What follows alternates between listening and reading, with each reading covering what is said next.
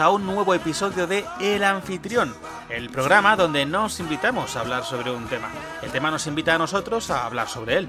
Mi nombre es Rubén Gómez y si me dejáis os acompañaré durante los próximos minutos para descubrir juntos qué tema nos acoge hoy episodio número 14 de esta primera temporada. Para quien aún no lo sepa, publicamos nuevo contenido todos los lunes, trayendo nuestros episodios principales como este cada 15 días y nuestros pequeños entremeses en las semanas intermedias.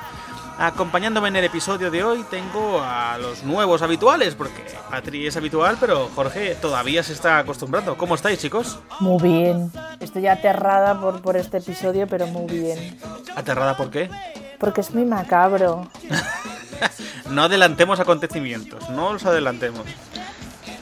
Yo estoy justo todo lo contrario, con muchas ganas porque el tema me gusta un montón. O sea, que te gusta lo macabro. Me gusta la tragedia, que, es distinto. Ah, vale, vale, te gusta el drama. Eres un dramas. Aquí somos muy dramas. Pues sí, un poquito dramas somos, es verdad, para que vamos a engañarnos.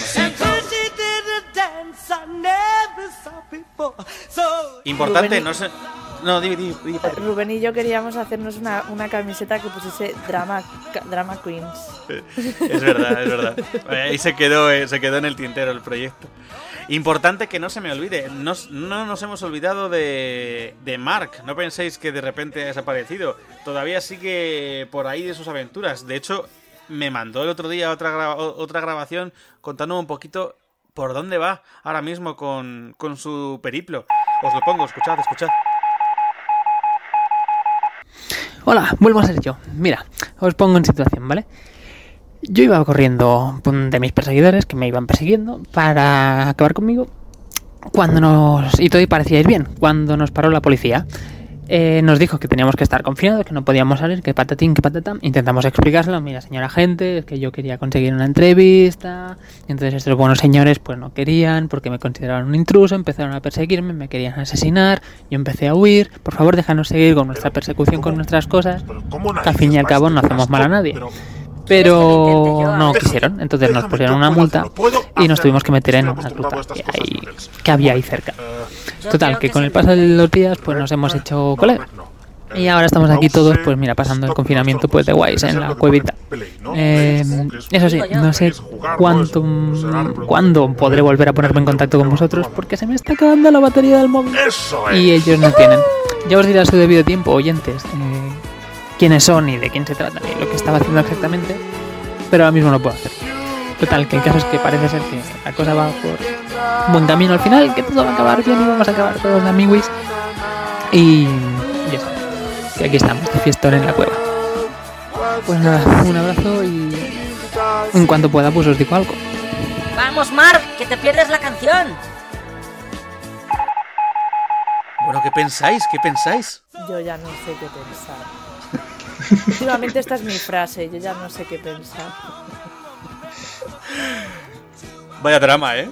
Hablando de los dramas, vaya drama.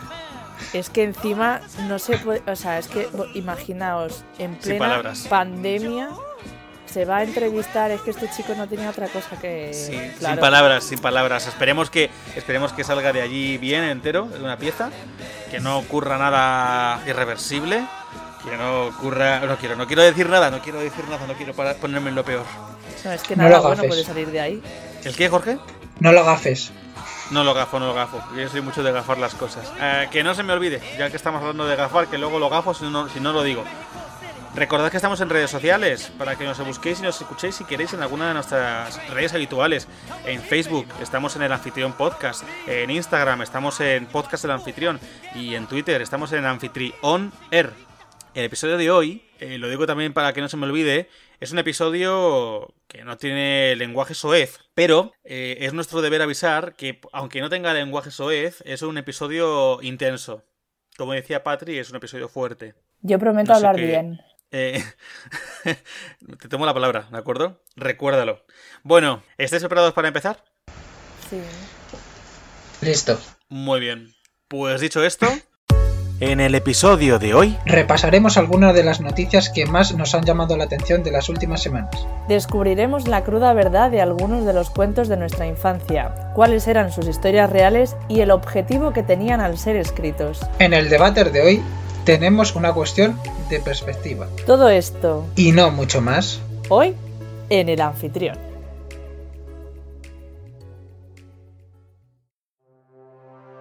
Noticias para volver a creer en la humanidad. La presencia de lluvias y las medidas de confinamiento mejoran la calidad del aire en todo el país.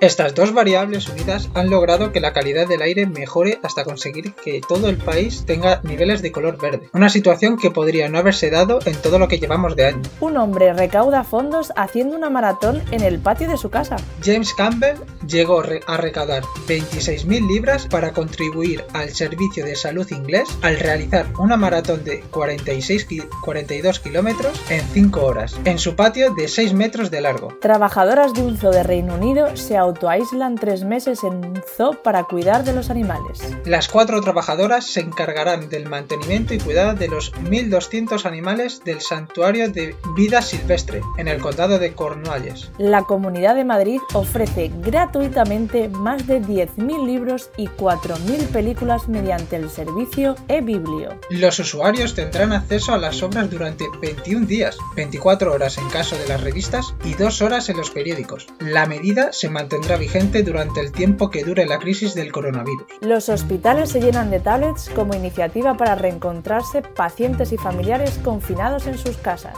Internet se llena de vídeos virales maravillosos, de personas emocionadas al poder reencontrarse con sus seres queridos en estos duros momentos.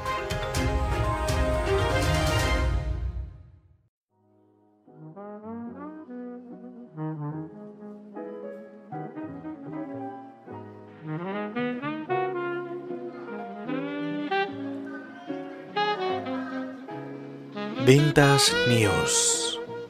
Noticias que pasaron de largo y hoy traemos aquí. Un hombre destroza con un hacha un coche porque creía que le robaban. Bueno, 3 de mayo de 2009. Eh, un vecino del municipio de Santa Eulalia, que es, está por Ibiza, eh, al que vamos a llamar Pertur. Pertur por alguna razón. Pues acaba, acaba la palabreja. Mi nombre es Vado. apellido... Perturbado. Exacto. Bueno, pues Pertur andaba cual vieja visillo, así mirando y, y, cotilleando, porque había cuatro jóvenes con pintas de delincuentes y él pensaba que iban a asaltar su casa. Eh, porque por lo visto, bueno, había el, pobre hombre, es verdad que había eh, sido víctima de, de, numerosos asaltos anteriormente, entonces andaba un poco mosca. Tener en cuenta que Ibiza pues, es una zona en la que suele haber mucha despoblación en invierno y bueno, en fin, aunque bueno, esto ya es mayo, que quiero decir que ya empieza a haber gente y vida. A partir de abril nace Ibiza, pero bueno. El caso es que este hombre estaba mosca allí, cual vieja el visillo ahí, estos jovenzuelos tal. Y estaba pensando cómo fastidiarles la vida cuando de repente se percató de la presencia de un coche que antes no había y él dijo, ya está amiga, reviento el coche y así estos sinvergüenzas no se pueden ir de la escena de los hechos. Así que ni corto ni perezoso, cogió un hacha y destrozó literalmente el coche. Pero, a ver, o sea, él pensaba, o sea, él quería echar a unos chavales de su barrio. No, él y pensó que, que la, la, mejor manera era destruir un coche que él creía que era de ellos. Eh, claro, él, eh, él, pensaba que ellos habían venido a robar en ese coche y que entonces, reventando el coche, pues ellos eh, no iban a poder huir con el botín y entonces les iba a pillar la, bueno, una película maravillosa. Madre y mía. entonces, ¿qué pasó? Que se pone a reventar el coche con un hacha. Todo bien hasta aquí. Y Todo bien, todo bien. obviamente los, los chavales pues salieron por patas. Solucionado el problema. Ah, Él se mete a su casa diciendo, ahí la lleváis, sin vergüenzas, que no vais a tener narices ni de venir a reclamarme el coche. Claro, porque sale un señor con un hacha y eso es normal y ellos huyen porque les ha roto el coche, no porque salga un señor con un hacha. Por lo que sea, por lo que sea, que te estás centrando demasiado en el hacha. ¿Quién no tiene un hacha en el garaje para reventar coches Yo. al lado de la de reventar cocinas? Ah, bueno, es verdad, la de cocinas las tengo. Sí, sí. El caso es que a la mañana siguiente se persona, eh, no sé si un cuerpo de la Guardia Civil, policía, en plan, la justicia, y él alucina en colores, en plan, pero bueno, que me estás contando si los delincuentes son ellos, ¿no? ¿Qué es lo que había pasado? ¿Qué creéis que podía haber pasado? ¿En serio quieres que te conteste? A ver si voy a acertar. No, no, no. Yo no voy a decir nada. Bueno, pues que el coche obviamente no era de estos cuatro chavales, Claro. Y era de una... es que era de una pobre señora que el día anterior se había quedado tirada. Venga ya. Y entonces tuvo que abandonar el coche momentos antes de todo este tema. Entonces, para ir a buscar ayuda mecánica, como ya eran altas horas de la noche, pues decidió dejarlo para el día siguiente. Entonces, cuando llegó a la mañana siguiente, se encontró el coche literalmente desguazado. ¿Y qué pasó con el señor? El Pertur. Bueno, pues Pertur tuvo que ir, de- bueno, fue acompañado al juzgado de, de- de guardia más cercano para declarar y el, el hombre se excusaba. Eh, en, palabras textuales de, de Pertur, comentaba que estaba eh, gravemente apenado y que sentía haber tenido ese pronto. había sido un pequeño pronto, ¿vale? Eh, luego además la, noticia en cuestión comenta algo que a mí me termina de rematar, que es las cuatro personas que provocaron la furia del acusado abandonaron el lugar sin que efectivamente se pudiera despejar la duda de si eran o no los atracadores. Madre mía, es, que la gente con un hacha, tío. Con un hacha te cargas un coche encima. Es que. Es que, es que, ¿sabéis lo mejor de todo? Que es que esta señora, eh, el, el vehículo que se cargó era un, un antiguo Volkswagen y el, el propietario, en plan, esta señora lo estaba restaurando, por eso tuvo un fallo mecánico que tenía que eh, No. reparar. Entonces, nada, le hicieron pagar nueve meses de multa a seis euros diarios para, para hacer frente a, a esto. Uf, pobre señora. Karma, se llama karma eso. Moraleja, no mire usted por la ventana. Oye, pues. mm, mira, con la tontería, me ha venido bien que digas lo de moraleja. Ah, ya sé por dónde vas. Me ha venido muy bien que digas lo de moraleja, porque dejando a un lado al señor del hacha, es que es curioso, es que es, es que es curioso, porque ¿dónde salen personas con hachas? Aparte de en, en noticias como esta de psicóticos perturbados. Pues en cuentos, ¿no? En cuentos. ¿Y qué tienen los cuentos? Tienen moralejas. Así que vamos a enlazar directamente, si os parece. Maravilloso. Con el tema de-. Es que me ha parecido maravilloso, como, que, bien, que bien se ha enlazado todo, que me, me ha encantado.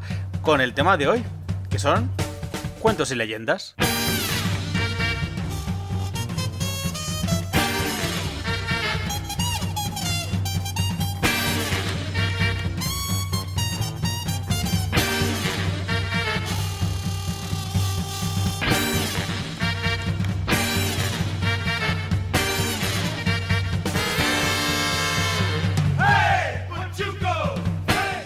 Muy bien, pues entramos en el tema de lleno. Eh, Patri, voy a darte pie a ti porque, por lo que tengo entendido, nos vas a hacer una pequeña introducción, ¿no? De lo que nos vas a hablar. Sí, a ver cómo sale esto. Venga, va, seguro que sale bien, dale caña. Bueno, como sabéis, yo me he estado documentando con, con la bibliografía de- del maravilloso y ido de la olla Bruno Bettelheim, ¿vale? Que, eh, Perdona, bueno, ¿cómo se llama el nombre? Que no me te he escuchado bien. Bruno Bettelheim. Vete al Heim, ¿no? Vete, vete al garete. Esa es la traducción. Me gusta eso, en vez de decir una- un insulto, decimos, vete al gen ya, vete al gen. Sí, que perdona, sí, que no te quiero... Sí, bueno, este libro en realidad es, de, mira, es del año que, de- que nací yo, del 94, y este tío es, es, mm, bueno, podríamos denominarlo psicoanalista, o por lo menos lo que ofrece es un psicoanálisis de los cuentos de hadas. Y pensaréis, Podríamos denominarlo psicoanalista, me encanta. Sí, sí, sí. sí, es que, bueno, a mí los psicoanalistas hay que cogerlos con pinzas. A mí me encantaba, yo era una loca de Freud y tal, pero bueno, luego vas descubriendo cosas que dices, pues a lo mejor este hombre no está tan bien de la chota. Y tal. Entonces, eh, bueno, Pero ¿te refieres a su profesión o a su forma de, de ser? eh, en su vida pues a lo que personal. escribió, no, no, no, a lo que escribió y a lo que plasmó, ¿sabes? Que no, no se puede coger mm, y aplicar literalmente todo lo que escribía porque mm, es, es bastante peligroso. Bueno, en fin, ¿qué pensaréis? ¿Qué narices hacemos un- psicoanalizando los cuentos de hadas? Pues porque cuando nos metamos de lleno a explicar los cuentos vais a flipar en colorines. Y vais a decir, pero bueno, qué gamberrada es esta, qué canallada. Pero ¿cómo se les ocurre contar estos cuentos, no? Entonces hemos intentado entender la lógica o, el sentido que tenía en, en el momento en el que se escribieron. Entonces, antes de meternos de lleno, hay que pensar que, que los cuentos de, hadas, o mal llamados cuentos de hadas, eh, servían en un inicio pues para preparar a la, a la- infancia, ¿no? a los niños y a las niñas para lo que se les venía encima. Tener en cuenta que antaño pues no había YouTube, no había... mm, Bueno, el, el tema del colegio tampoco estaba extendidísimo, entonces toda la tradición se compartía de manera oral. ¿Qué pasa? Que tú una lección no la puedes dar porque es harta moñas, entonces lo que hacían era transmitirla a través de, de cuentos y de teatrillos, etcétera, etcétera. ¿Qué pasa? Que por, por poder remontarnos, pues es que nos podemos remontar casi a la época de, de los romanos con el tema de los cuentos.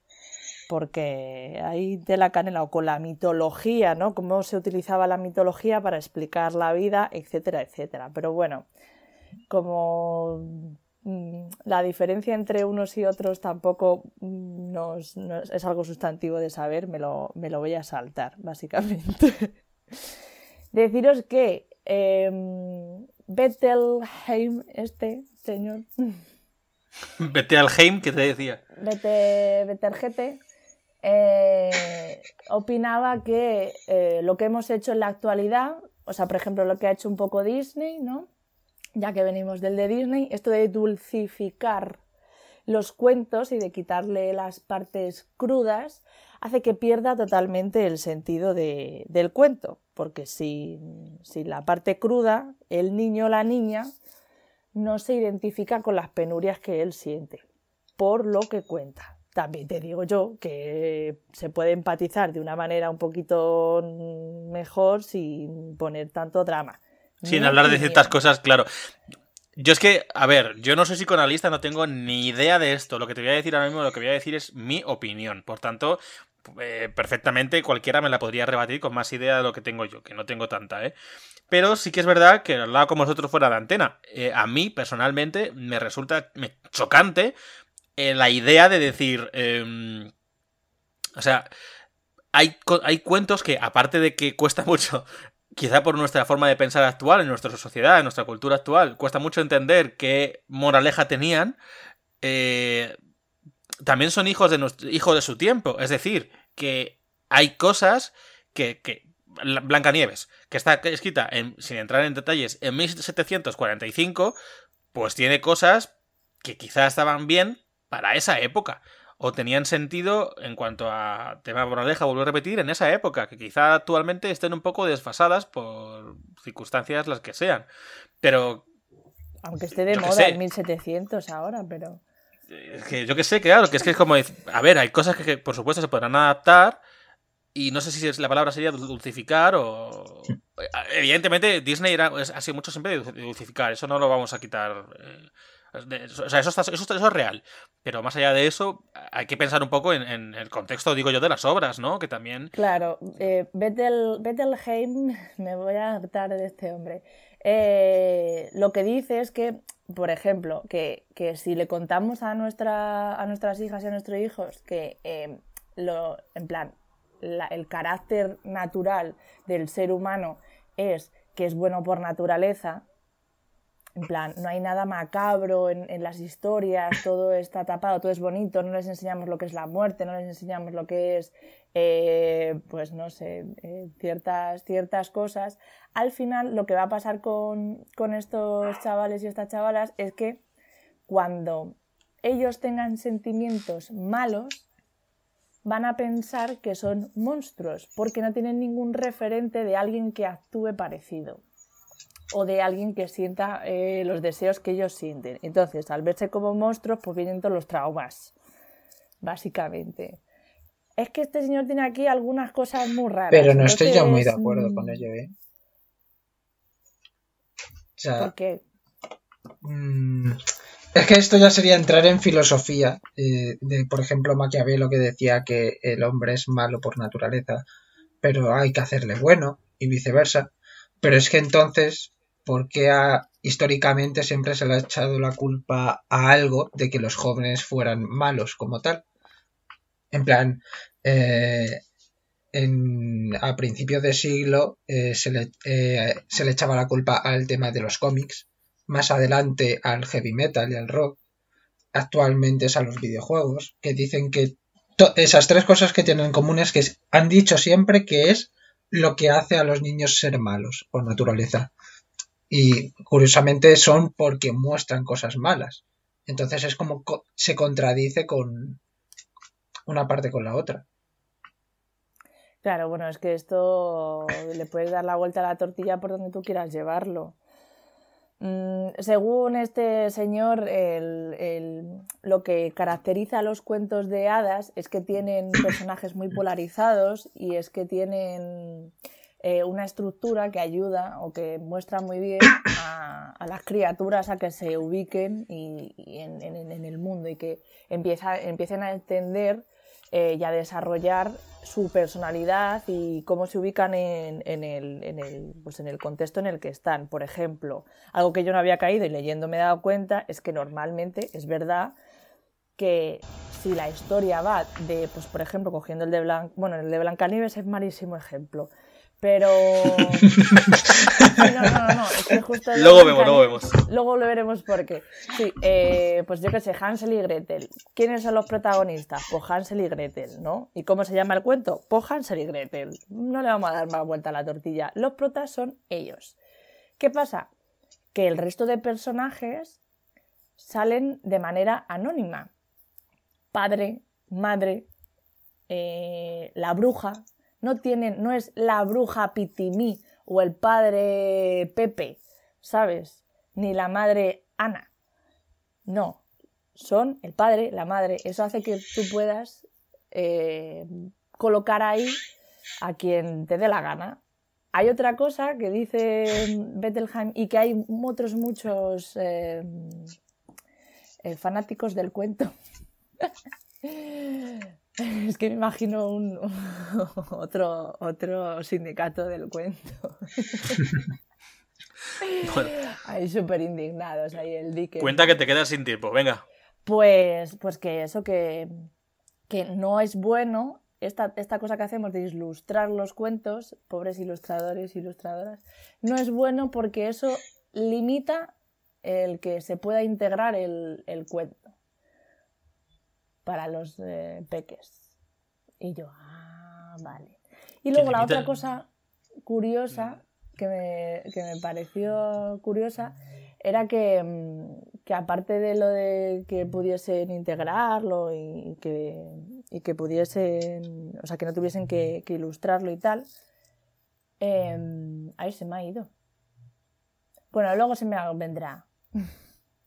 Entonces, vale, luego si te viene por lo que sea, nos lo comentas. De todas maneras, de todas maneras, eh, la idea en este caso, lo voy a comentar muy rápido, es que tanto Jorge como yo vamos a ir contando diferentes cuentos Y Patri va a ir interviniendo en todos ellos. Bueno, no, los que tú quieras, vaya. Así que yo creo que más o menos eso, si se te ocurre lo que vas a decir o te Ah, viene con ya, un ya, cuento, ya, sí. pues ya Que, está, pues cuéntalo ahora o córtame. Ta, ta. que los, que los padres y las madres, que aunque sepan por qué, porque en plan, hay muchos niños que se obsesionan con, con un cuento de pequeño, ¿no? En plan, ponme este, ponme este, ponme este. Eso es porque se están sintiendo identificados de alguna manera con esos personajes y a ellos les sirven. Entonces él contaba que hay que explicarles y hay que contar, o sea, no hay que explicarles el cuento, que hay que contárselo una y otra vez para que vaya calando en, en, el niño y la niña para que le sirva a él y pueda buscar su, su propia moraleja. Y que aunque eh, quien lo cuente sepa por qué eh, se está sintiendo identificado, que no, no se lo explique, porque entonces ya pierde la, toda la gracia. De la Que cosa. digamos que tiene que descubrirlo por su cuenta. Claro, porque se, se queda al desnudo. Es como, es un camino que tienes que hacer tú solo o tú sola para llegar a ubicarte en el mundo, ¿no? Y saber quién eres tú y qué, qué- por dónde quieres ir, ¿no? Pues entonces es un camino que tienes que hacer tú solo, a través de los cuentos, y que para eso sirven. De otra manera, bueno, ahora cuando vayamos viendo los cuentos, pues lo, lo que estaba diciendo hace un momento, que Jorge y yo vamos a ir contando cuentos intercaladamente y tú vas interviniendo, Patrick, cuando quieras, ¿vale? La cosa es, bueno, y nosotros y viceversa, a los cuentos de Jorge puedo intervenir yo y tal, pero bueno, la idea es que si se te ocurre algo de lo que han ido comentando, has ido leyendo en el libro que se pueda aplicar y puedas explicar, pues lo comentas, ¿vale? O algún añ- añadido más que hayan podido analizar en el libro o lo que sea. Se me estaba ocurriendo, que eso lo comento ya, pues si os apetece. eh, Jorge y yo tenemos cada uno cinco cuentos. Pero quizá os apetezca, para que no sea tan pesado, que, que intercalemos. Que Jorge cuente su primer cuento, luego cuento yo el primero y vamos así. ¿Os parece bien? Ah, pues sí, también. Para que veamos un poco más, que no sea tan peñazo todo un, to- un texto uno y todo un texto otro y demás. Así que Jorge empieza. Vale, pues comienzo. Eh, yo voy a empezar hablando de La Sirenita. Eh, un poco, eh, todos tenemos en mente una, una versión, pero lo que voy a hacer por lo menos con este es contar el cuento tal y como es el, el, el original, o por lo menos la fuente más antigua que yo he encontrado. Comienza con que la sirenita es la menor de, de tres hermanas y es una niña curiosa que siempre ha querido ir al, al- a lo que sería el mundo exterior, que es eh, eh, por lo que sería fuera del agua. El mundo de la superficie, sí. Sí, que es que no me salía. El, el caso es que el día que consigue ir, eh, lo hace porque sus hermanas ya son mayores de edad y ella, aun siendo menor, le permiten ir con sus hermanas. Y ella pues se enamora del príncipe y, y hay un accidente, entonces ella rescata al príncipe. Eh, el príncipe se enamora de... ¿Eh? Ay, que sale cinco minutos al agua y encuentra su alma gemela. Sí, sí, o sea, es, sale del agua, eh, ve un barco, en el barco están celebrando el cumpleaños del príncipe, se enamora del príncipe, tiene, hay un accidente, el príncipe se enamora de ella, o sea, nos dan a entender como que se enamora de ella eh, por su voz y su aspecto tal y cual, pero ella huye. Y ahí es cuando habla con una bruja pa- para que pueda ella mm, andar y ser humana para poder estar con él. Eso de que la, la sirenita. Bueno, iba a decir Ariel, pero Ariel es el nombre de la peli de Disney, pero no. Esta no tiene nombre. Eso de que la sirenita salvaba al príncipe, ¿eso pasa también en el libro? Sí, en el libro sí. O sea, que salva de un accidente, o sea, el, el cumplimiento le salva de la muerte o algo así, ¿o cómo? O sea, yo por lo menos lo que he encontrado es que la sirenita le rescata de, del accidente que hay en el barco eh, y lo lleva a una orilla. O sea, es como si se cae por la borda porque tampoco, por lo menos la lo que yo he ido encontrando, no, no había mucha descripción. Es como si se cae por la borda y él- ella lo rescata, simplemente. Vale, vale. Sigue, sigue. Eh, aquí lo que ocurre es que para que ella no. eh, para que ella pueda conseguir eh, tener piernas, le cortan la lengua. Entonces le cortan la lengua, va, se desmaya y se despierta ya en la, orilla. En la misma orilla donde había dejado al, príncipe. Y ahí se encuentra con él. Y pues mm, pasa un tiempo co- con él. Él eh, sigue enamorado, pero no está convencido de que sea la misma persona por, eh, porque no puede hablar. Entonces aquí surge un problema de que eh, él no está del todo convencido de que ella sea la, la chica que la había salvado. Entonces aparece una segunda mujer que tiene una voz muy parecida a la de la, la sirenita.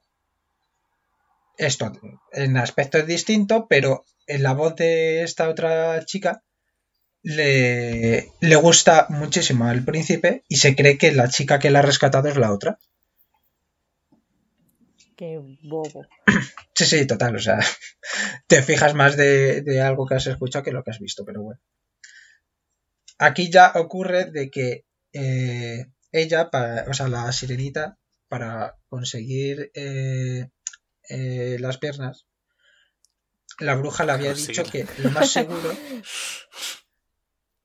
¿Verdad? Y es que No, no, nos reímos de que para conseguir las piernas. Es que te iba a decir ahora que qué trato había hecho con la bruja, que no lo habías contado, más que le corta la lengua. Claro, es que, es que es lo que iba a decir justo ahora, que el, el trato era de que le cortaba la lengua, pero que si ella no encontraba a nadie, eh, iba a quedarse sola para siempre. En plan, si no encontraba a alguien que, le que, que la quería ni nada, se iba a quedar sola para siempre. O sea, no es lo típico de si no consigues a él, sino... Porque es que esto me parece un poco llamativo. Ahora, ahora después os diré por qué. Entonces, claro, dice, si no, pues tu corazón se pudrirá, tal cual. Así de... Ah, esa es la palabra exacta. sol. Entonces, pues ella dice, pues para que yo pueda ser feliz con alguien, tengo que matar a la, a la otra mujer. Y estaba a punto de matarla, pero al final decide no hacerlo porque prefiere que el príncipe sea feliz con la otra mujer que, que ser infeliz estando con ella. Entonces, Vaya. al final decide no, eh, no matarla y queda como condenada a ser hija del aire porque una vez que se va al agua desaparece su- como su forma física y se va al aire, se- como que se deshace en, en el aire. ¿Qué dices? Yo conocía otra versión ligeramente diferente. Ostras, pues, O sea, no, que no sé si es porque es la misma pero faltan cosas o porque es otra diferente. Yo que conocía era que, que bueno, pues eso, la sirenita salva al príncipe, le lleva a la orilla, se pira porque es una sirena, oh Dios mío, no me va a amar, no, no me va a amar.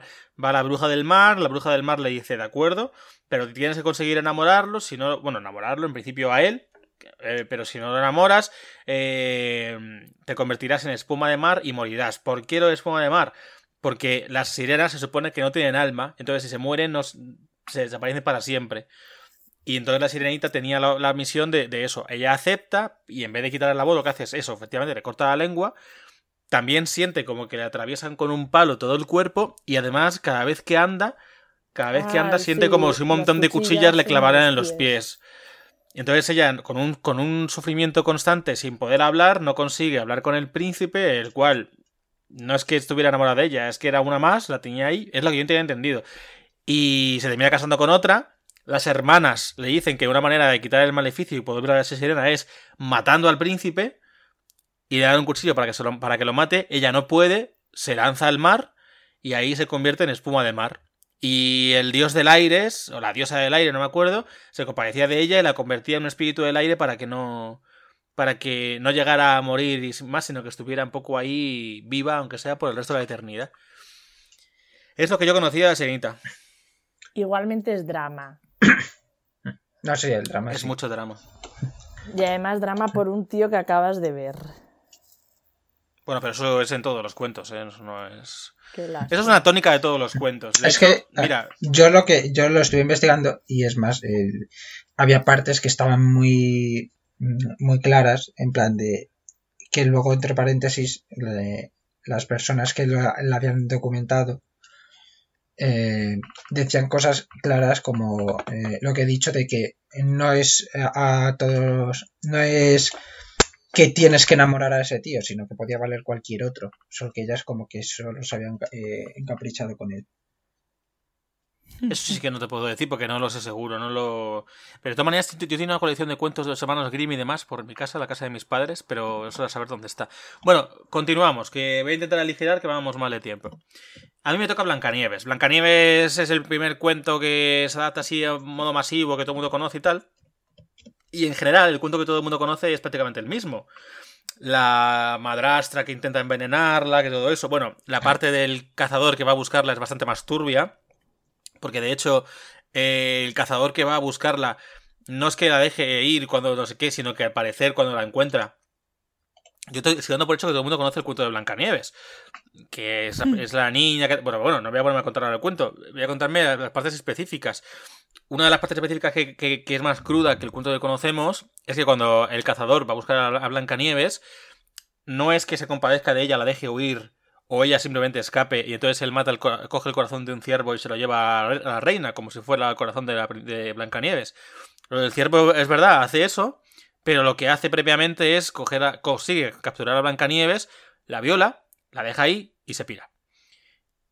Y entonces es ahí un poco cuando ella, pues, pues eso, herida y no sé qué, y tocada y tal, pues se encuentra con los siete enanitos en la cabaña, todo el rollo de la cabaña, to- ahí todo sigue más, o menos igual, la reina se entera que está viva, eh, la envenena con una manzana, y el caso es que esta manzana, después de ya se queda en coma, dormida o como queráis eh, contarlo, llega el príncipe, la despierta, hasta aquí todo igual.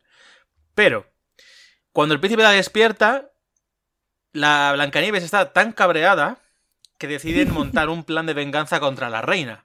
Y aquí empieza la diferencia. Ya como que el cuento continúa. No llega aquí la reina de vieja y se despeña por un barranco. No, no, no, no, no. Invitan a la reina a, a la boda. Invitan a la reina a una boda real de un príncipe de un rey, ¿no? Ella, sin saber que es la boda de Blancanieves, va y acude allí. Y cuando se encuentra el percal, digamos que la detienen y le obligan a ponerse unos zapatos de hierro que están quemados, o sea, están ardientes, están al rojo vivo de, lo, de calientes que están. Y le obligan a bailar hasta que la reina cae muerta del sudor, del esfuerzo y y de los zapatos ardiendo. Y ya cuando cae, pues ahí está su venganza. Comieron, eh, fueron felices y comieron perdices, Blancanieves y su príncipe. Lo mejor de todo esto es que, al parecer, este cuento está basado en hechos reales. Y esto ya voy a leer. ¿Vas a decir algo, Patrick? Que te estoy. No, no, que, que lo, que lo gracioso, según Bettelheim, este, eh, él dice que el castigo que recibe la reina es eh, merecido porque ella está todo el rato queriendo ser bella, queriendo ser bella, queriendo ser bella. Y, y de hecho habla de que el, el- espejo que le dice todo el rato que ella es la más bella hasta que ya no es, es realmente Blancanieves, que cuando los niños y las niñas son pequeños, las madres son las más guapas del mundo, pero cuando van cogiendo la, la adolescencia, se van haciendo grandes, los más guapos y las más guapas son ellas, y a su madre que la peine un calvo, ¿sabes? Entonces, eh, este cambio en el cuerpo de, de Blancanieves es lo que despierta todas las inseguridades de la, de la madrastra y, y hace que, claro, como no es la más bella ella, pues muerte a la, muerte a la hija. Y claro, le está muy bien porque, ¿qué es lo más? eh, en plan, te, te mueres de- te vas a morir de vanidosa. Unos zapatos bonitos y a la bailar. Y baila hasta que te mueras. Dios mío. Pues lo que iba a contar es eso, que, al parecer todo esto está basado en hechos reales. Eh, y esto voy a leer tal cual lo tengo escrito. Según el trabajo del historiador Karl-Heinz Bartels, la historia sucedió en una localidad de la Baja Franconia, en Alemania, en torno a 1745. Todos los hechos, desde la existencia de un lujoso espejo con místicas inscripciones, hasta la presencia de mineros en la zona que harían de papel, el papel de los enanitos, pasando por la manzana envenenada y los terribles zapatos de hierro, han sido explicados en términos históricos.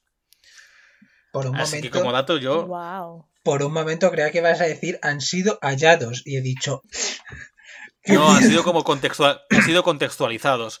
Lo que no tengo claro es si todos han sido contextualizados en una misma historia o han sido elementos reales cogidos de varios puntos, de varias cosas, y se han juntado en un único, cuento. Que a mí me da que va a ser más de este estilo. Pero bueno, yo ya he terminado, te toca.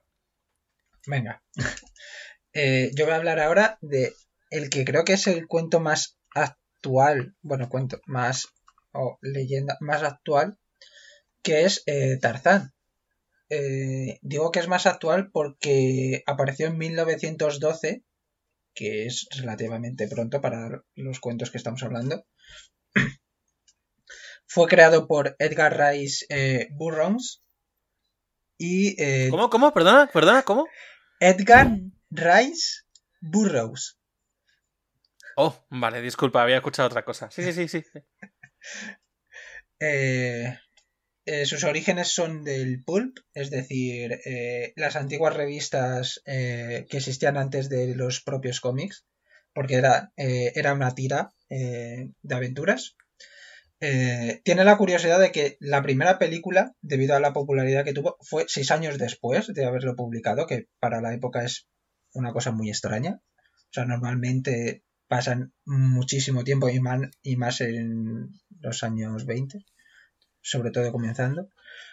Y bueno, eh, la diferencia de, las versiones que hay, eh, sobre todo, pues la que mucha, mucha gente conoce, es que eh, Tarzán, como tal, eh, llega a una selva no porque sus padres abandonaron un barco como por, por un incendio, por un accidente, sino porque había...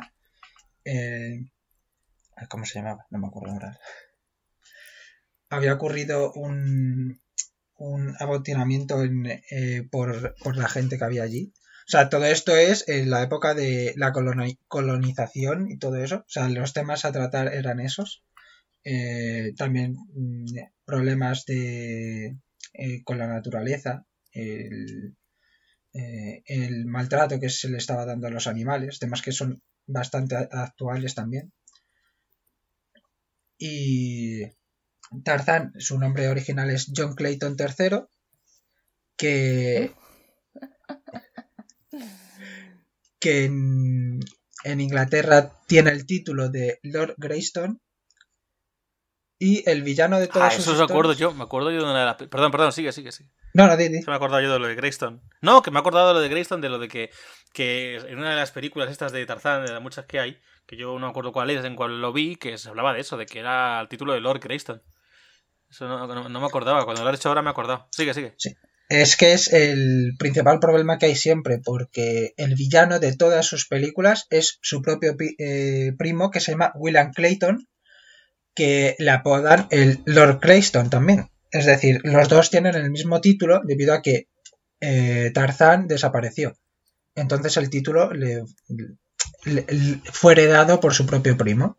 Además, su primo luego se enamora de Jane, eh, que es la propia novia de Tarzán. Entonces ahí ya tenemos el conflicto de la historia. El tema es que eh, las, la historia de Tarzán no se puede con- considerar una porque hay eh, varios cómics, por decir que estuvieron más, creo que fue más de una década sacándolos. Tiene varias series de televisión con varias temporadas. O sea, a lo mejor tiene cuatro o cinco series distintas.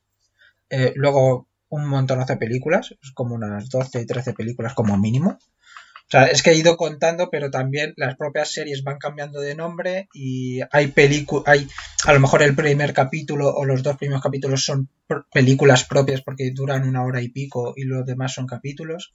Luego también en radio también ha tenido episodios. O sea, ha sido bastante popular y tanto fue así que eh, la propia Marvel quiso sacar su propia versión eh, en los cómics que se hizo llamar Cazar. Y luego ya tiempo después cuando se perdieron los derechos de publicación y demás eh, DC y Marvel sacaron la versión de Tarzan como tal con el propio nombre pero con el problema de que ya a la gente no le llamaba tanto la atención. Y una de las cosas más curiosas que he encontrado es que eh, Tarzán siempre en sus historias iba cuidando de los animales que había en la selva y había un montonazo de animales que en muchas películas y en muchos eh, eh, bueno, películas, episodios de radio no salían porque eran casi todos. O sea, desde un jabalí que se llamaba Horta, eh, una, un venado que se llamaba Vara, un cocodrilo que se llamaba Himla, un león que se llamaba Numa. O sea, hay un montonazo de animales que estaban que eh, eran representados por Tarzán y cada uno pues cumplía un papel en el tema de hacer una crítica social a, que había en la época que si maltrato a los animales ¿eh? que la propia monachita digo que que al fin y al cabo era, era el animal más representativo que todo el mundo conoce que en la peli de Disney es Esther pero que en realidad es Chita de toda la vida. Sí sí. Pero ya no solamente eso, sino que eh, cada animal en, cada episodio que salía tenía una crítica que había sobre pues el maltrato que estaban, por ejemplo, recibiendo en África, algunas veces salía eh, por parte de los colonos, o sea, de, de la gente externa, sobre todo de Inglaterra, que fue una de las cosas que se le criticó más al autor bastante curiosa la historia, sobre todo por eso, porque no hay una propia historia como tal que puedas decir, eh, eh, la, original es, esta. Eso que te iba a decir, realmente esto se puede considerar cuento en sí, porque mm,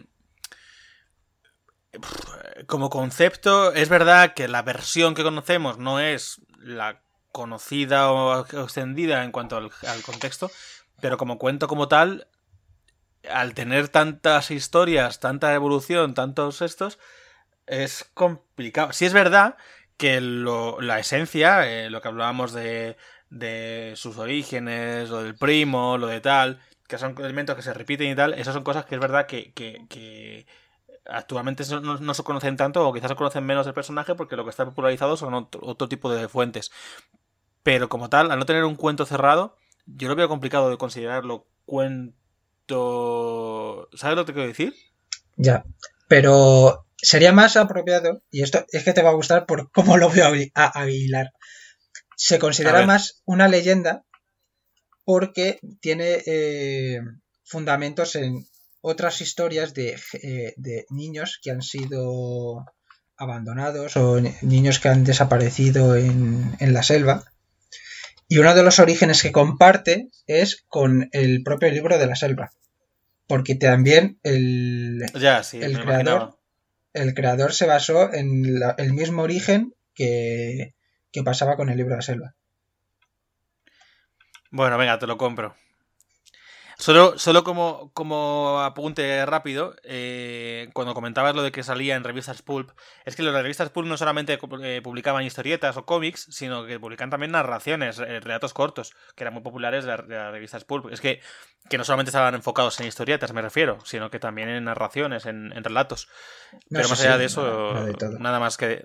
Era, la, única diferencia era eso, que eran... de el tamaño de los cómics actuales y luego dentro, pues había veces que eran historietas, hay veces que lo compartían, hacían una parte historieta y la otra era una narrativa, y veces que era solo narrativa. Lo único eso que eran historias eh, en, un tomo muy pequeñito. Vale, Patri, ¿algo que decir? No, de danzar, no. pues me toca.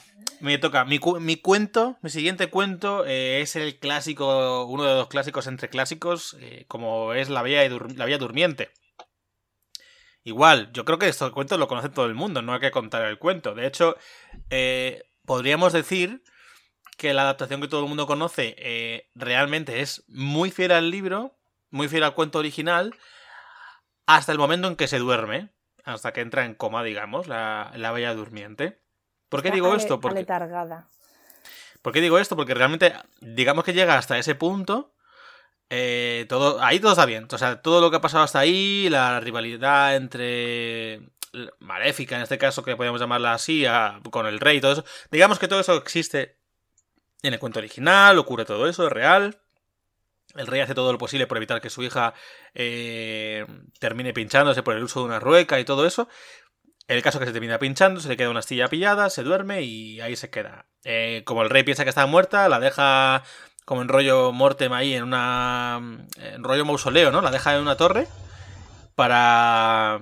Para que no sé, no sé, no sé, no sé por qué la dejaban en la torre, para que se pudra ahí, no lo sé. El caso es que llega un día a la torre esa, pues un rey, Como Fiona. ahí dando. dando un paseo. Yo es que nunca he entendido lo de dejar una torre a gente durmiendo, pero bueno. Llega un rey y. Pero un rey que pasaba por allí, ni siquiera un príncipe, un rey. De otro reino, supongo, que llega por ahí, da un paseo, se encuentra la torre y dice, qué curiosa, voy a ver lo que hay. La escala, llega ya a la habitación última y cuando llega, pues se encuentra con una chica dormida, tumbada en la cama, hermosa como ella sola. Y pensaréis, claro, ahí es cuando le da el beso. Pues no, beso no le dio. Lo que hizo fue violarla. La violó, la dejó ahí y debe pensarse, pues un cadáver que no se mueve. Que no sé muy bien qué, qué se le pasó por la cabeza al rey este, pero el caso es que después de violarla, se pira, la deja ahí y se olvida de ella, tal cual es que se olvida de ella. Pero, o cosas del destino, magia de la vida, pues nueve meses después la chica da a luz porque se había quedado embarazada. Todo esto sin despertarse, recalco. Y no solo es que dé a luz, es que da a luz a gemelos.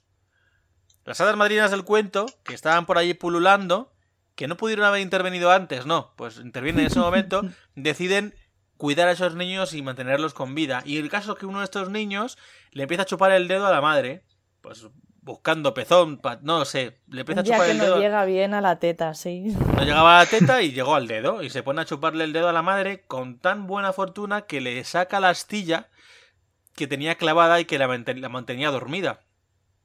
La bella durmiente efectivamente se despierta. Imaginaos el percal de quedarte dormida y despertarte tiempo después con un par de zagales ahí en la cama, niñitos. Claro, que al principio quería pegarles una patada y, y llevárselos por ahí porque se pega un susto de muerte. Pero las hadas marinas le explican: No, no, no, tranquila, tranquila, que son tus hijos. Porque ha llegado. Como que tranquila. Como que ahí, ha consumado contigo y has dado a luz a estos niños, son tuyos. La chica lo que se le ocurre es ir a buscar a ese rey, no para cantarle las 40, sino para decirle, soy la chica con la que consumaste hace tanto tiempo, nueve meses exa- exactamente, Hola, ¿te Y- acuerdas de mí? y, y nada, venía a, hablar, a hablarte de que estos son tus hijos. El caso es que antes del rey se entera la reina, la esposa del rey, la de los cuernos, se entera de todo esto. Y la reina, en su ocurrencia, decide coger a la chica, a la bella durmiente, intentar quemarla viva, mientras que coja a los niños y al, cocinero real le ordena que se los cocine para servirlos al, marido y que se los coma sin que se lo sepa. Pero el marido se entera, el rey se entera. Y lo que hacen en, consecuencia es decir, ah, sí, bruja malvada, pues ahora quemo a mi esposa y me caso con la princesa, que es más joven y más guapa y me trae dos hijos. Y eso es lo que hizo. Quemó a su mujer, en vez de que quemara a la princesa, se casa con la princesa que había violado y tiene dos hijos de descendencia de regalo. Mira, Y felices Y para todo- siempre, ¿no? todo en uno. Bueno, yo te tengo que decir un montón de cosas de esto. Eh, a- a- bueno, fuera de antena hablábamos de que me decían, es que no entiendo qué, qué, qué, qué- qué aprovechamiento puede sacar de este libro, ¿no? Un, un niño, una niña. ¿Cuál es la moraleja? Claro, ¿cuál es la moraleja Bueno, de la pues yo ayer callada ahí, que no quería deciros nada, porque realmente es para colgar al Betel Jaime. porque no menciona en ningún momento el tema de que mm, pues te hayan violado. Entonces, lo que él habla, como que el tema central según él en, La Bella Durmiente es la pasividad. Pero la pasividad en general. Esa pasividad es, bueno, concretamente la pasividad que eh, uno siente cuando se está haciendo adolescente. Entonces, todos esos 100 años que supuestamente está la bella durmiente dormida, eh, no son más que pues una adolescencia que se alarga un poquillo más de la cuenta, ¿vale? Y eh, el culmen de, ese despertar es eh, cuando le quitan la espina, ¿no? Con el, con el que se produce un pequeño sangrado, que él lo, lo mm, pone con la menstruación, bueno, es que hace una movida muy turbia. Y eh, dice que, claro, que el original está mejor, en plan, que eso, que se despierte y que tenga dos, dos críos, porque eh, la evolución completa de la mujer no es realmente cuando está dispuesta a tener relaciones sexuales, eh, abro paréntesis, hola, no, no consentidas, con un hombre, sino que su máxima realización como persona en el universo es cuando tiene sus dos criaturas. Y tú te quedas como, pero tú eres tonto, ¿qué te pasa, hijo? Sí, menudo libro. ¿Cómo se llamaba? Psicoanálisis de los cuentos de hadas, ¿no? Sí. Y Pues ya sabemos qué libro lo- no recomendar. Lo único, lo único interesante que puede aportar Bettelheim aquí es los orígenes de la Bella Durmiente, que a mí me, me han gustado bastante, que lo remonta a- al Pentamerón de, de Basil, con una historia que se llama El Sol, la Luna y Talía. Que Talía es eh, La Bella Durmiente. Durmiente y el Sol y la Luna son sus, sus hijis. Y bueno, luego si se pone a mirar, se pone aquí a hacer y, y lo llega a relacionar con el Percef... Es que no sé ni cómo se dice. El Perceforest. Es que no sé, es francés o italiano. No sé. Que Bueno.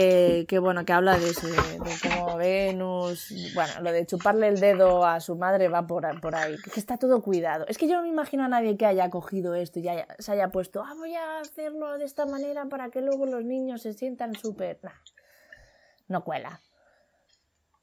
Quizá le estamos dando unas explicaciones, o este tipo de persona le está dando una explicación sobre, o una sobreexplicación a cosas que quizá no lo tengan tanto. No sabemos la, la- la- la intención real de, estos, sí. de estos autores al escribir estos cuentos, pero bueno. Que dice que, que todo el, el intento del padre porque no se pinche con la rueca es, es el, cuando los padres intentan reprimir sexualmente a sus hijas y que no salgan con tal y que no. Y dices, madre mía. Claro, y que se pinche es una metáfora de. Bueno, vamos a dejarlo. Eh, Jorge Ali, nos queda poco tiempo, así que mete turbo. Dale. Vale, pues eh, yo iba a continuar con Pinocho. eh, eh, ese cuento que tenemos en mente nosotros como eh, Gepetto con su hijo de madera, dulce e inocente hijo, que de dulce e inocente no tiene nada. Eh, Hombre, en, en el cuento de Disney fuma porros. O sea, porro- puros, perdona. Es un episodio con censura. ¡Porros! Hombre, porros no es una cosa que. Bueno, venga, dale. Sigue, sigue, sigue, perdón. Ha sido un lapso. Sigue. me hubiera, me hubiera gustado esa versión de ver, también te digo. El caso es que aquí quiero recalcar que estoy a favor del autor, pero después diré el porqué. Eh, Pinocho es eh, eh, intenta simbolizar eh, que los niños se portan mal y si se portan mal tienen consecuencias graves. Una de ellas es que unas veces que Grillo, sobre todo al principio de, de la obra, eh, unas veces que Grillo le dice que él actúa mal, Pinocho la idea que tiene para que para no hacerle caso, en vez de ignorarle, es eh, levantarse enfurecido, coger un martillo y arrojarlo contra eh, la cabeza del propio Grillo. Sí, es que eso es buenísimo. Pero de forma, o sea, literalmente en el- la obra pone de forma repetitiva hasta que el pobre Grillo casi no tuvo tiempo para hacer cri cri cri. Y después se quedó en el sitio tieso y, y aplastado contra la pared. sea- Pinocho, un hermano mayor, fumando por. Es que tenía. Pinocho tenía mal pronto. Sí, es de hermano mayor total. Venga, va, dale. Luego al llegar a casa, pues le echa la culpa al grillo de que él mismo le ha estado criticando las cosas. Entonces, eh, varios días después eh, le mojan eh, sus compañeros de y, y el vecindario, la gente del vecindario. Entonces Gepetto le pone cerca de la hoguera y él se quema los pies porque está hecho de madera. Luego. Gepetto le arregla eh, las, las piernas y lo que hace Pinocho es robarle y gastarse su dinero en vicios y líos, que como decía Rubén, ha sido porros. Es que. Vaya con una, Pinocho. una de las cosas que más me ha llamado la atención es que en una parte del, del libro se cuela en una casa y tiene una extraña conversación con una niña que resulta estar muerta. O sea, aquí hay hasta sabía. encuentros paranormales. El libro es una maravilla. Luego, eh, Oye, Eh, Jorge, para el siguiente episodio, eh, un té con miel y limón. ¿Vale? Venga, sigue. ¿por qué lo dirá? ¿Por qué, Eh. ¿Por qué lo dirá? Luego se, eh, unos, unos chicos que se, se lo habían encontrado que se estaba colando en la casa, se cuelan y eh, le intentan acuchillar. Pero como es de madera, no le pasa nada, entonces lo que hacen es ahorcarle en un árbol. Que, que tiene, que tiene mucho sentido también para ser en madera, pero bueno. El caso es que así termina el libro. Ese es el primer final. Pues el, autor lo estaba eh, publicando en un periódico y el periódico decía que no le gustaba ese final porque era un, final muy triste. Entonces él pues hizo un capítulo más. Dice, vale. Entonces eh, se inventa que aparece un hada y eh, le quita, le baja de de el árbol en el que estaba ahorcado y le dice que no tiene que hacer eso, que tiene que seguir haciendo las cosas bien. Vale. Pues lo publican y ya está. Y al cabo de un tiempo, el propio autor, como no le molaba tampoco el final feliz, porque le molaba que fuera un final trágico, lo que hace es que el hada era un hada que estaba muerta, que, con el que había hablado eh, el grillo. Entonces aparece el hada y el grillo y le dicen que eh, él tiene que hacer el bien, le quita, le bajan del árbol y tal. Pero Pinocho sigue montando líos hasta que el propio autor hizo como dos o tres capítulos más donde a Pinocho le fríen, le quitan la piel, le vuelven burro y bueno, una serie de cosas que es como pues estupendo. Entonces, eh, son los tres finales que puedes elegir para Pinocho. Elige tu propia aventura. Sí, sí, total. Vale. Eh, Patrick, ¿algo que decir rápido o pasamos? No, de Pinocho pasamos. Pues paso rápidamente al mío. Me gusta mucho Pinocho, por cierto. ¿eh? Me gusta más esta versión que la, la que conocemos. De... Yo quiero leerme ahora la original. Pasamos a Cenicienta. Cenicienta, bueno, a Cenicienta hay muchísimas versiones. Muchísimas versiones. La más antigua, la que se conoce como más antigua, es una de China. Que si quieres enteraros un poquito más de eso, pues eh, hemos mencionado alguna vez en este canal, eh, a- bueno, en este podcast, al canal de Decepando la Historia, de Pascu y Rodri, que son unos youtubers que hacen vídeos de la leche, y de hecho, varios de estos cuentos lo comentan, lo comentan también ellos, pero hacen la Cenicienta china, y si quieres enteraros mejor de esa historia, pues puedes escucharlo por ahí. Del Otra siglo versión- ni más ni menos. Claro, otra versión es de Giambattista Basile, que la ha comentado ahora eh, Patri, con lo del Pentamerón. Y otra versión es de los hermanos Grimm. Me Entonces gusta voy mucho a. la de Basil. Claro, yo voy a ir mezclando porque algunas coges una cosa de una, otra cosa de otra. Por ejemplo, la de Basil, o yo digo Basile, creo que es Basile, no lo sé. Pero bueno, No la de sé. Basile o Basil, el padre de Cenicienta queda viudo, ¿vale? Pero cuenta por qué queda viudo. No, no lo sé, por qué queda viudo. Hombre, porque la Cenicienta le come la cabeza a la nodriza y le dice No, no, no, que... te estás, no, no, no, no, te estás liando. No te estás liando. No me adelantes cosas y me hagas spoiler. Espera un momento. Ah, El padre de Cenicienta queda viudo. Se casa con otra mujer. La institutriz de Cenicienta es la que le come la cabeza a Cenicienta y la convence para que mate a la madrastra. Así que Cenicienta lo que hace es partirle el cuello a la madrastra contra la tapa de un baúl de madera.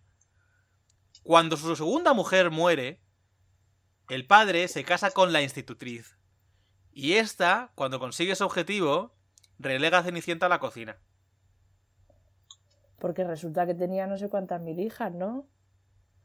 Eh, sí, tenía más hijas, efectivamente, Claro, y sabiendo relega- las hijas Pero, y la- y el plan de la institutriz era este. Pero Cenicienta no le come la cabeza a nadie. Es que te estaba viendo venir, digo, no me, no me hagas spoiler de lo que voy a Que además ahora. Cenicienta ni siquiera se llama Cenicienta, que por favor... ¿Cómo se...? Ce- Cezon...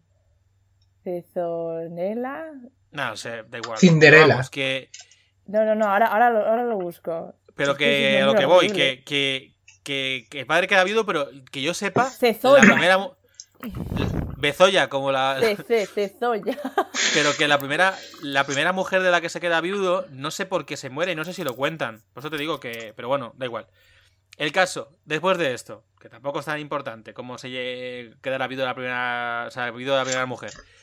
El caso es que después, el, ocurre todo lo de. Bueno, hay varias cosas. Se supone, según los cuentos, en algunos sí hay madrina, en otros no. En otros hay una raspa de pescado, pues te cambian, ¿no?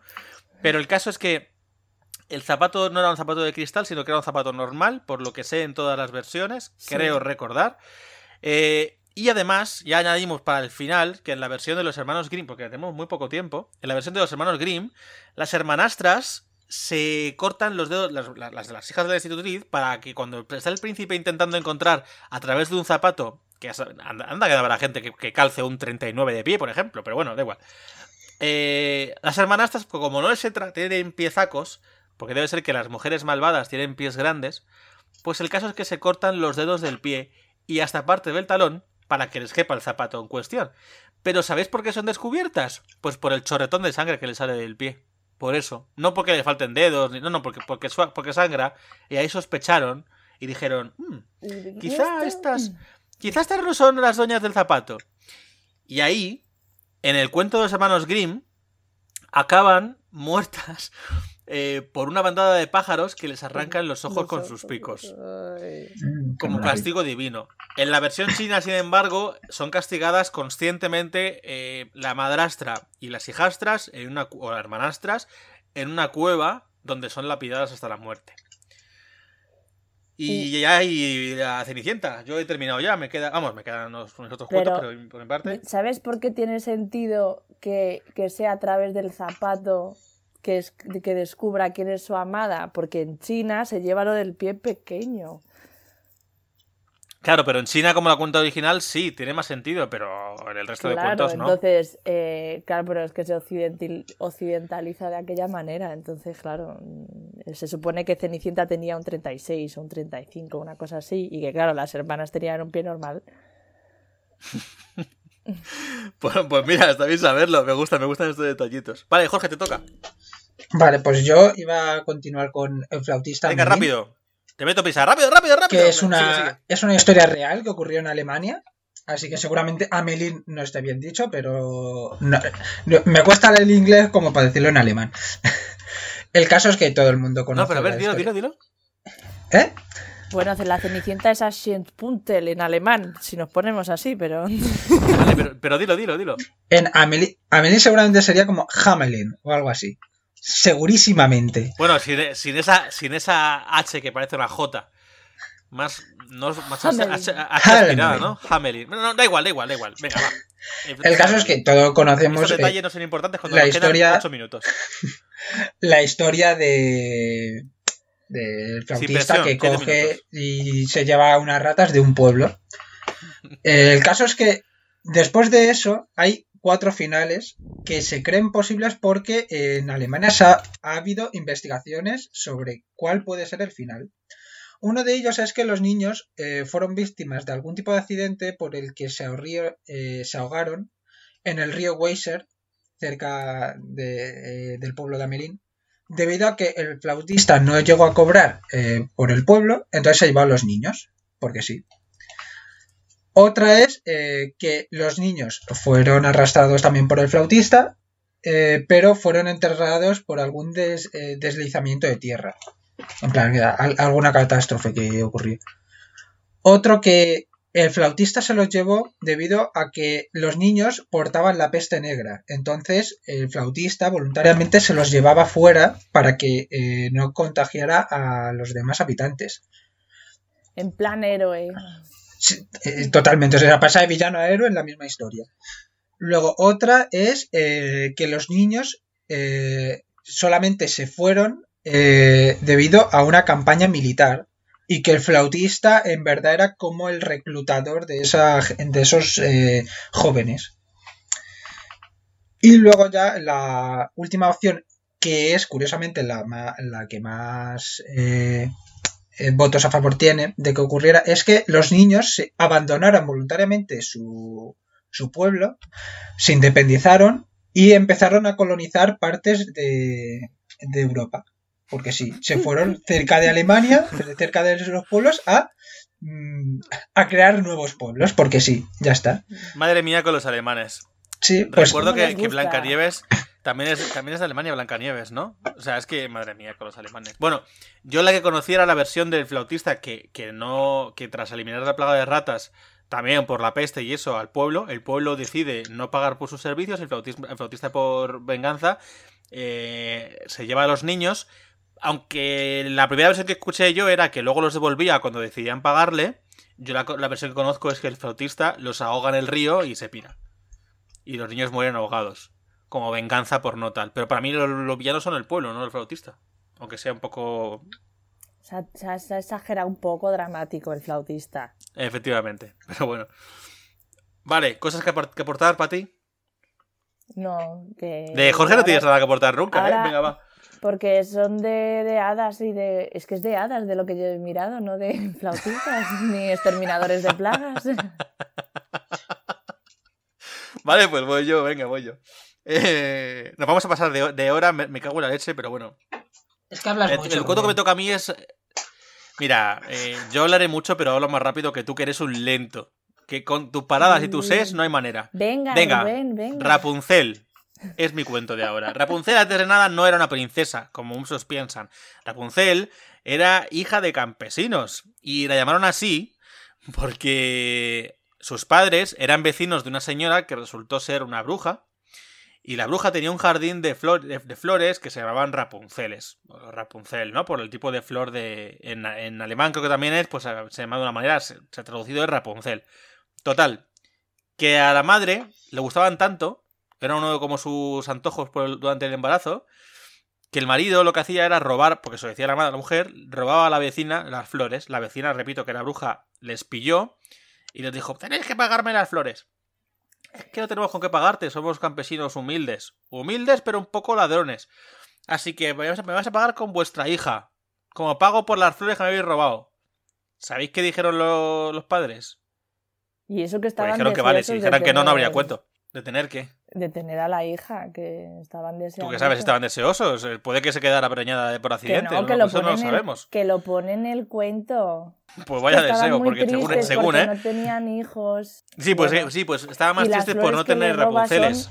Navizas, navizas. A lo mejor Sí, es que luego se desilusionaron, dice que no les gustó el, Verdezuelas. el ser padres. Pero bueno, da igual. El caso es que al final, encantados por seguir comiendo Rapunceles, pues le dan a la niña. La niña, por el cues- la cuestión, se llama Rapunzel. Tiempo después, en la alta torre, que tal, pues un caballero pasando por allí vio como la bruja subía por el pelo de Rapunzel, después de que se fuera, probó la misma estrategia que la, que la señora. Rapunzel, Rapunzel, lázame tu largo pelo. Lo típico, ya sabéis. Y el caso es que la cosa funcionó, porque como, como decíamos por la antena, o sea, mm, Rapunzel no debió de escuchar bien la voz, debió de pensar que era la misma voz que la señora bruja que tendría la voz rasposa, no lo sé, no lo sé. El caso es que la chica, pues que era tonta, tiró el pelo y el chico subió. Que tanto, digamos, subió, que tanto se gustaron, la otra pobre que estaba ahí eh, eh, en cuarentena como nosotros ahora, que dijo, oye, pues el chico me gusta, y el chico dijo, oye, pues una señora, una chica joven eh, disponible Apetecible. apetecible y, y pues eso, pues, pues vamos a darle caña al, al mono. o sea, ca- ¿Cómo era? Leña caña al mono, que es de goma. Leña al mono que es de goma, ¿no? O caña al mono que es de goma. Pues eso, pues el caso, ahí le dieron, le dieron, le dieron. Vamos, tanto que le dieron que, que zumbaban y zumbaban, porque esto lo hicieron una vez, ¿eh? que lo hizo varias veces. Que una de estas, pues la bruja le pi- la pilló a Rapunzel. ¿Cómo la pilló? Pues porque Rapunzel, que era tonta, ya lo hemos dicho, ¿no? Se quedó preñada. ¿Esto qué es? No, no, esto no es nada. esto no es- ¿Cómo que no? ¿Que te has quedado embarazada? ¿Qué pasa aquí? Bueno, no, pues no sé. Pues venga, pues Eso la es vamos, bravo, tripa, vamos ¿no? ahí. Intentando esconder la Claro, tripa. claro, pues, ¿Qué pues ahí ya, ya sí lo ocultaría con el pelo ahí por encima, no sé. El caso es que ahí, pues la pilló, la pilló. Y como la pilló, dijo, pues me he cansado de ti, que encima te voy a mantener a los niños, solo te mantengo a ti y ahora también a tus niños. Pues nada, afuera. Pues le cortó el pelo, la echó y la, la abandonó. Algunos dicen que en un desierto, otros que en un bosque. El, el caballero, que ya tocaba su ronda de zambomba, pues vino tiempo después, a- pasó, pasó por la esta, Rapunzel, Rapunzel, tu largo pelo, lánzamelo. Y dijo, y, y la bruja que estaba arriba dijo, sí, te vas a enterar. Le lanza el pelo que le había cortado, el otro sube, se la encuentra la bruja. ¿Tú quién eres? Pues yo la soy bruja la bruja. súper fuerte, ¿eh? Porque para sostener el peso del caballero. Bueno, había estaría ahí en algún lado, seguro que lo ata y se lo tira. Total. Pues yo soy la bruja, yo soy la madrastra de, las, de, de la niña que, que, que me has. Que, que me has. Que me has quitado su, su dulce virginidad. Así que nada, la- a la niña la he castigado por ahí. Está por ahí eh, confinada con los niños y nunca más la volverás a ver. Y tú puedes ir, irte a tomar viento. Y el tío que se puso muy triste, tan triste se puso, que hablábamos de dramatismo. El chico tan dramático que se puso que se tiró por la ventana. Con tan buena suerte que sobrevivió a la caída, no me preguntéis cómo, y tan mala que cayó sobre unos, unos espinos que se le clavaron en los ojos y le dejaron ciego. Hay versiones que dicen que fue diferente, pero a mí me gusta esta. Es más dramática también. Y el caso es que, pues igual, tiempo después el tío lloraba por las esquinas.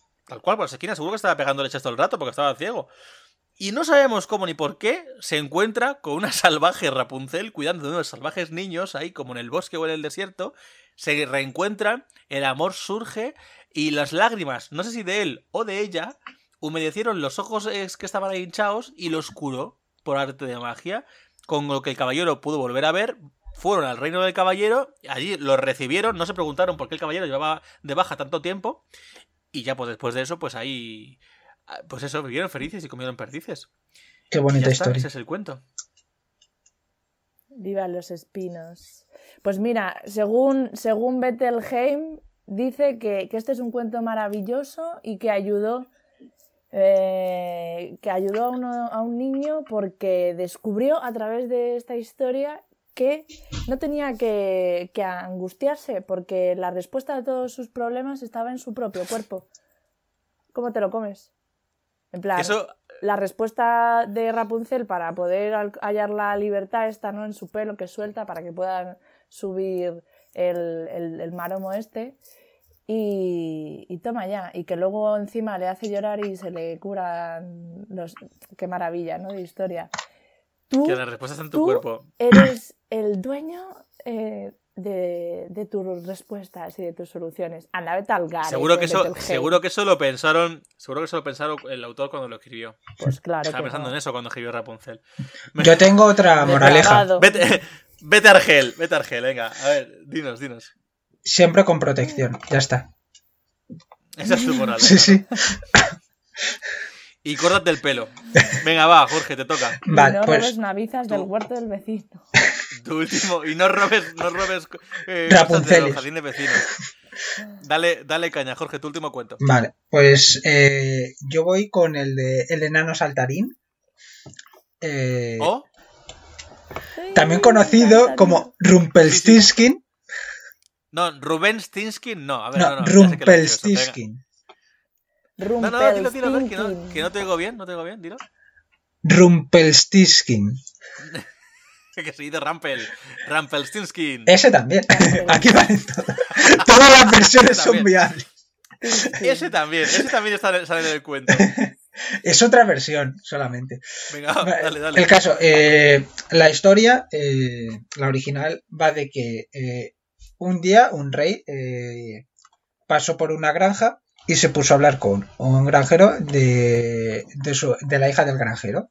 Y al granjero vendió a su hija mintiéndole diciendo que eh, ella podía crear, eh, podía hacer de la paja oro.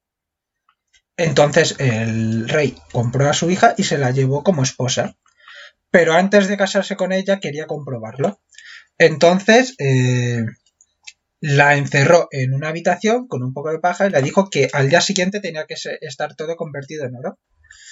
Eh, la joven empezó a llorar, y apareció un enano y le dijo que eh, él convertiría toda la paja en oro si le daba una joya que ella tenía. No me acuerdo si era un colgante o un anillo.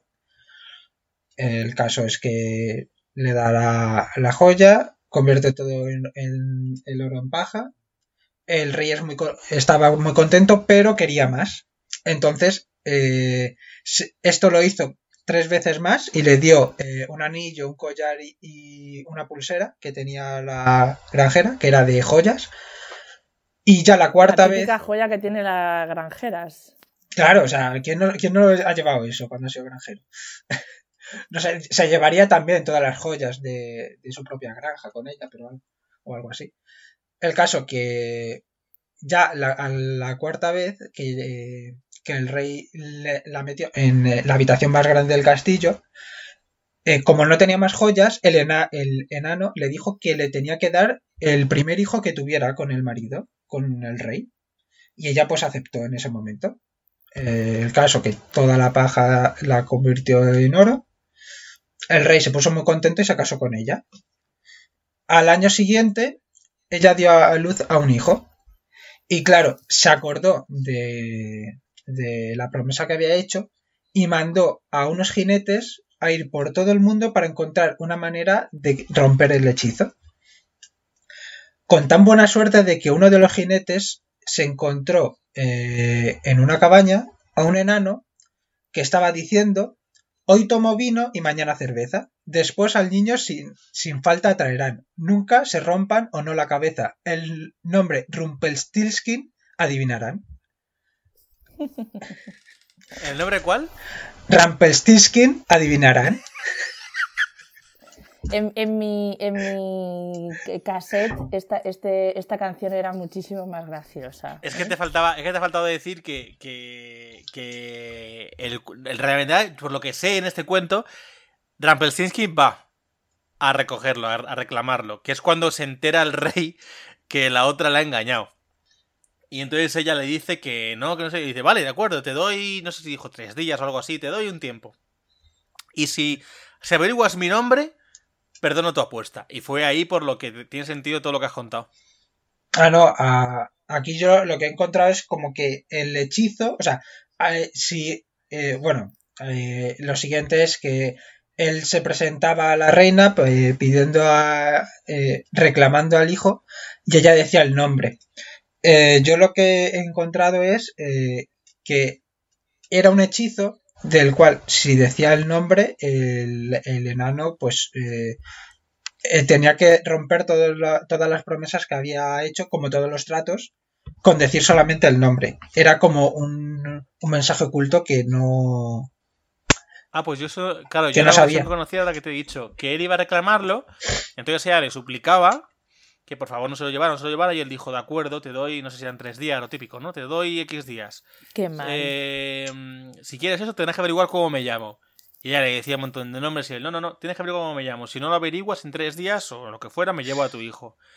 Y fue cuando ella mandó a jinetes y tal, y, y ahí fue cuando se encontró con, con, con el enano, borracho perdido, y, y dijo lo que tú has contado, y se surgió el nombre. Y cuando el enano fue a reclamar al hijo, se encontró con, lo, con que lo sabía, el enano se fue enfadado y, y vivió feliz la, la, la granjera con el marido que, que todo el rollo este. Yo solo, yo solo os pido que hagáis el esfuerzo de imaginar esto muy bien narrado en un cassette, Perdona, ¿qué quieres decir con eso? Ocho años. Que, no, que lo narras muy mal. Eso es lo que No, estás no, es que, es que estaba súper bien. O sea, y, y la chica, no, no, no te lleves a mi hijo. Y entonces el enano gruñón, no sé qué, y- era horrible, la voz de ese enano es horrible en ese, o sea, el pobre, el pobre Patricia, lo- Patricia está hablando, para los que no lo sabéis, que sois todos, está hablando de unas cintas que ella tenía de niña que le ponían para dormir, en el que está traumatizada con el cuento de Rampelstinsky. Mamá, ¿de dónde salieron esos cassettes? ¿Por qué yo he escuchado toda mi infancia? Así he salido. O sea, por favor. Es que Vale. yo escuchaba los, los verdaderos cuentos. Maldito Yo quiero hacer una pregunta. Rápido, rápido. Nah, la pregunta es muy sencilla. ¿Por qué el, el enano quería el oro? O sea, quería joyas si podía crear eh, oro con la paja. O sea, no. Es un agujero de guion. Sí, sí. que podéis ver anterior- No, Dios mío, En Dios mío, empezamos a enlaz- a enlazar todos nuestros programas, ¡no! Bueno, pues no sé por qué, no sé por qué. Joder. Pero bueno, preguntas sin Es respuesta. que era un abusón. Es que en la cinta lo sabríais, porque tenía voz de abusón claramente. Seguramente era porque él no le hacía falta el oro, si lo que quería era... Yo creo que su objetivo final era el niño, y entonces estaba empezando a, a desesperar a la chica. Pero bueno, da igual. Quería Venga, jugar con alguien de su estatura. mi último, mi, mi último, madre mía, mi último cuento es eh, el libro de la selva, que lo has mencionado antes, por eso decías que me iba a gustar. Eh, el libro de la selva, solo como mención, es que ca- hemos hablado de estas cosas en otros episodios. Eh, Patti, ¿te acuerdas cuando hicimos la muerte del autor? En la muerte del autor, uno de los, Sí. uno de los autores que hablamos era eh, Rudyard Kipling, que es el autor del libro de la selva que era un racista, era un, colo- un- era de estos colonos ingleses que creían que las colonias les pertenecían. Sí, pues. Y que parecía que no en el libro, pero no, él hablaba de la supremacía blanca. Pero bueno, da igual. El caso es que, comparándolo, y aquí sí tengo que hacer la mención directa con el, con el cuento o la película contada de Disney, voy a hablar de la de animación, ¿eh? No voy a hablar de la de ordenador de 2016, que sin más, que es otra versión más larga y ya está. Voy a hablar de las comparativas. Empezando primero porque la, con lo que son los personajes. La pantera Bagheera, en el libro, es una hembra. No es macho. Serkan, el tigre, es cojo y tuerto. Y le tiene un pánico horrible al fuego, como en la película de Disney también. La serpiente K, aparte de que es mucho más grande en el libro que en la película, eh, no solo, bueno, también es hembra, y no solo no es aliada de Serkan, sino que termina siendo amiga de Mauli, y de hecho en el libro se menciona que es el animal más anciano de la selva. Y el libro, ya entrando un poco en materia, aparte de esos pequeños personajes y tal, comienza con Serkan. Bueno, el libro. El libro. Vamos a empezar con que el libro de la selva son varios cuentos. Pero la historia de Mauli, que creo que son dos historias concretamente, comienza con Serkan cazando a un grupo de humanos, matándolos a todos. ¿A todos? No. Un pequeño niño sobrevivió, como Harry Potter, pero mucho antes. Mamá Loba lo acogió y se lo llevó a la manada de los lobos, donde lo crió como si fuera su cachorro. Pero la manada, que era una manada democrática, tenía que aceptar al cachorro, al nuevo cachorro, y para eso tuvieron que votar. El caso es que en, la película de Disney, Mauli conoce a Balú cuando, pues, cuando se escapa y todo eso, y se encuentra con Balú, que tal. En realidad, Balú lo conoce desde niño, porque desde muy pequeño, porque Balú, por unas cuestiones que había ayudado a la manada de lobos anteriormente, digamos que es miembro honorífico de la manada de lobos y, le permiten eh, votar en las asambleas que quiere participar. Bagheera creo que también tiene la opción de votar, si no me equivoco, los votos, porque le hacía falta tres votos positivos en la manada para poder participar dentro de, para ser parte de ella, ¿no? Mauli. Uno es la madre, la madre que lo acoge, la mamá loba. Otro es la guira, que es la, eh, realmente es la que lleva a, bueno, es, parte de los que lo votan y demás. Y el, el tercer voto es el de Balú, que también vota a favor del niño. Otras de las diferencias es que el rey Louis yo soy el rey del Yasacoco, el más mono rey del swing. Pues no existe en el libro. De hecho, lo que sí existe es el pueblo sin ley, que son los monos estos, locos, locos perdidos, que en el libro se les menciona como un grupo de animales muy salvaje que odian a Mauli, básicamente por envidia evolutiva. Porque Mauli puede hacer fuego, por todo eso, lo que hablábamos, pero eh, no existe un rey como tal, simplemente son monos que odian a Mauli y, Mauli de hecho les, les hace de todo luego como venganza. Mauli es un niño un poco sádico, luego lo veréis también. Pues porque no me pillaron a mí, porque yo no sé hacer fuego. Serkan, en el libro originalmente, muere aplastado por un rebaño de bueyes, no muere por fuego. Eh, pero esto en sí es un plan de Mauli para conseguir su piel, para llevarlo al pueblo de los humanos, donde se mudó cuando tenía 17 años, por cierto. De hecho, el tema de los. bueno, es que el tema de, la piel es porque, bueno, Mauli odiaba a Serkan, Serkan odiaba a Mauli, todo esto es verdad, ¿vale? Todo esto es igual, pero Mauli, cuando ya está en el pueblo de los humanos y se integra con la sociedad civilizada, hay un cazador, un cazador colonialista, por cierto, que, que, que digamos que le tiene mucho asquete al niño y compite entre ellos dos para ver quién es el mejor cazador. Es cuando Mauli consigue matar a Serkan con la ayuda de los bueyes, los arrollan y se lo lleva. Este cazador lo que hace es llevarse a Serkan, atribuirse el mérito y empezar a decir al pueblo que Mauli es una especie de brujo que controla a los animales. Expulsan a Mauli del, pueblo y Mauli como venganza consigue que los elefantes arrollen el pueblo. Que nadie se meta con Mauli, que el niño tiene, tiene tela. Y nada más. Esto podría contaros así. Bueno, hay muchas más cosas, ya os digo. A mí el libro de la selva sí que es verdad que es un libro que me gusta mucho. Porque tiene muchísimas más historias del resto de animales. Y es verdad, como, como el ejemplo de Tarzán, que cada animal importante tiene su propio nombre, su propio trasfondo y tal, pero no olvidemos que Rudyard Kipling era un colonialista supremacista blanco y muy racista. Muy ¿De, racista. Qué, ¿De qué año es el, el libro de la selva? ¿Tienes por ahí el dato? No, pero te lo busco ahora mismo. ¿Por? Porque es que a mí siempre me ha...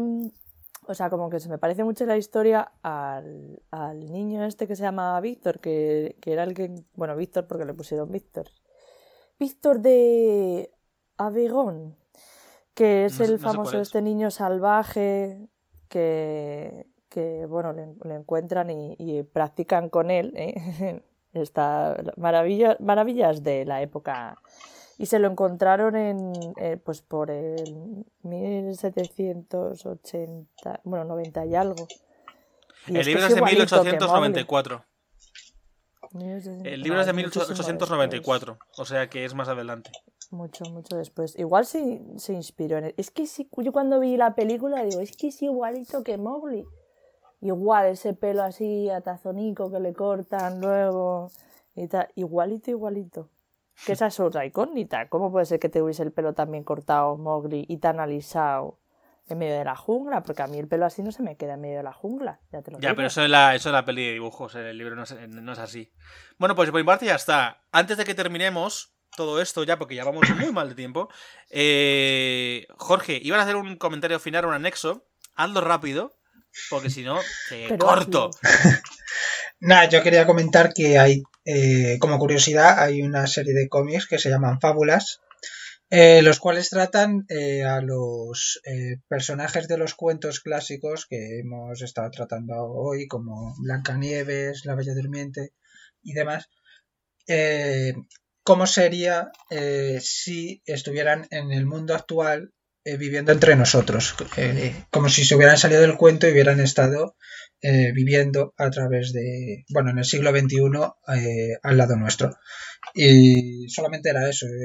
me parece una, una cosa bastante curiosa y pues por si alguien le llama la atención y quiere echarle un vistazo, pues A mí me gusta mucho. De hecho, hay un videojuego basado en los que no tiene nada que ver con los argumentos de, de fábulas, pero que se basa en sus personajes que se llama The Wolf Among Us, del estudio desaparecido Telltale, que es un juego narrativo así, y el protagonista es el lobo feroz, que es un detective privado. Mola mucho. Mola mucho. Pero bueno, eh, nada más. eh, la mayoría de esos cuentos, sí que como añadir antes de, de terminar, se pueden conseguir gratuitamente por internet, porque son cuentos que los derechos de autor ya han eh, ya han pasado, digamos, ya han trascendido y ya son, digamos, libres. Otra cosa es una edición física que tiene derechos de autor de, de- de la editorial que, que lo maqueta y todo eso. Pero lo que es el libro en sí, el contenido, el PDF. de los cuentos, si lo conseguís por internet, se pueden conseguir legalmente, si os interesa, ¿eh? Muchos de estos, no todos, pero muchos de estos. Hace dos Y- días que se ha liberado, ¿eh? Dos días. Y nada más. eh, bueno, yo creo que con esto podemos dar paso a la sección que, bueno, a ver cuándo vuelve Mar ya de su aventura, que, que Mar le habría gustado contar todo esto y ya retoma él, pero ya que yo llevé la, la- la sección del, del debate de la semana pasada, ¿qué te parece, Patri, si la llevas tú esta vez? Pues venga. Voy a ir. Pues venga, damos paso. Pues en el debate de hoy tenemos un tema que a mí personalmente me rompe la cabeza, no sé vosotros, parece que lo tenéis muy claro. Yo lo tengo muy claro. Yo en el momento en el que la- lo he leído he dicho, ya sé cuál voy a elegir. Yo sigo, fíjate que yo sigo leyéndolo. A ver, a ver, venga, Bueno, va. ahora, ahora lo entenderéis, ahora lo entenderéis, oyentes, expectantes. Yo creo que puedes ayudar. Ah, espectadores expectantes, se me había olvidado. Yo creo que puede, puede ayudar. Puede ayudar que pongas un poco de situación. Pon en situación, Patricia, pon en situación. Imagínate que. Pues bien, a ver. Imaginaos que en medio de esta cuarentena alguien, alguien como Pertur, llama a vuestra puerta, pero esta vez sin hacha. Aunque necesitaría el hacha para entrar porque no te has dejado las llaves puestas fuera. Bueno, en fin, el caso es que abre y te pilla infraganti. Y tú, ¡ah! tú, querido oyente, ¿cómo estarías? ¿Contando una leyenda o leyendo un cuento? Ahora, responder que yo todavía me lo tengo que pensar. Contando una leyenda, contando leyendas o leyendo cuentos. Vale. Eh, Contando leyenda, leyendo cuento. lo recalcas por si acaso no lo ha pillado alguien, ¿no? sí, es que a mí me ha costado, ¿vale? Vale. eh, Después Jorge, de días ahí, la frase la salté. Yo. Me imagino a Patricia después de una semana. Contando leyendas, leyendo cuentos. A ver. No, eh, con- contando lunares, no, eso es Cuando una canción terminemos de ya. Don Patricio. No. eh, eh, vale, vale, a ver. Dale tú, Jorge. Cuando ya hayamos, hayamos terminado todo, en plan, ostras, que esto significaba... Y Como el cuento de la tortuga y la liebre, o la tortuga de los- el chiste de la tortuga y Hombre, los es que yo chistes. siempre he sido una tortuga. No, sí, hablando con tus pausas lo sabemos. Si supiera la gente la de, la de cortes que hago yo para que no se oiga tantas pausas tuyas. Venga, Jorge, dale, ¿tú qué votas? Yo elijo contando una leyenda. Porque me paso un montón de tiempo dibujando, escribiendo historias, dibujando historias, tebeos, tal. Y es más probable que me pilles contando una leyenda que leyendo un cuento. Bueno, fíjate, y la has razonado y la has razonado cortito y breve, ¿eh? Con. Jorge no podemos tener juego para estas cosas, ¿eh? Nos lo hace todo muy eficiente, no me gusta. Qué picadito. Sí, para una, pa' una vez que no tiene que ser picadito, macho, y el resto de cosas te enrollas un montón. Qué pesado. Pues a ver, ya que la has razonado tan fácilmente, pues yo, yo, personalmente, eh, yo también, contando leyendas. Pero porque yo asocio eso, contar, contando leyendas, me gusta, soy como un poco cuentista y me gusta mucho contar cosas, escribir también, me gusta mucho, eh, pues eso, por ejemplo, me gusta mucho cuando hablamos por aquí, hablar y contar otras cosas, me gusta mucho lo de contar. Y, y, y aunque leer me gusta mucho, así que leyendo cuentos también me gustaría mucho leer cuentos. Si tuviera que elegir entre ambas, prefiero contar antes que leer. No, pero no es, no es qué elegirías, es cómo estarías. Yo estaría contando cosas como estoy contándolas ahora. Si ahora entra alguien por la puerta de mi casa, me encontraría contando esto, contándose esto a vosotros. Pero esto es una leyenda. Es épico. No, épico no tiene nada esto de épico. A, a- a ver, Es que, mm, claro, a ver, yo tengo muchas dudas existenciales. Yo tengo muchos cuentos. Y además... me hace- me- mira, no te preocupes, Jorge, de que todo lo que tú te has ahorrado ahora se va a extender, Patricia. Yo tengo Yo, si muchos quieres- cuentos y, y- y- y tengo todo, todo lleno de, de- de- de libros y cosas que leer, más los apuntes de las cosas que tengo que estudiar. O sea que raro sería que no me pillasen leyendo. Pero Ah. por otra parte, por otra parte, en los pocos momentos en los que hablo en voz alta con otra persona, interactúo, Ah, con otra persona, porque en voz alta hablas mucho sola. Claro, es que esa es otra. Es que probablemente me pillaran y me pillaran, es que no me podéis ver, pero me pillarían en silencio moviendo la cabeza sintiendo en plan... Porque yo me cuento mucho, ¿sabes? Me cuento muchas historietas. Yo, yo genero, genero historias. Pa, pa, pa, no ha pasado, pero no pasa nada, Patricia. Yo ya he planificado los diferentes escenarios que puede haber.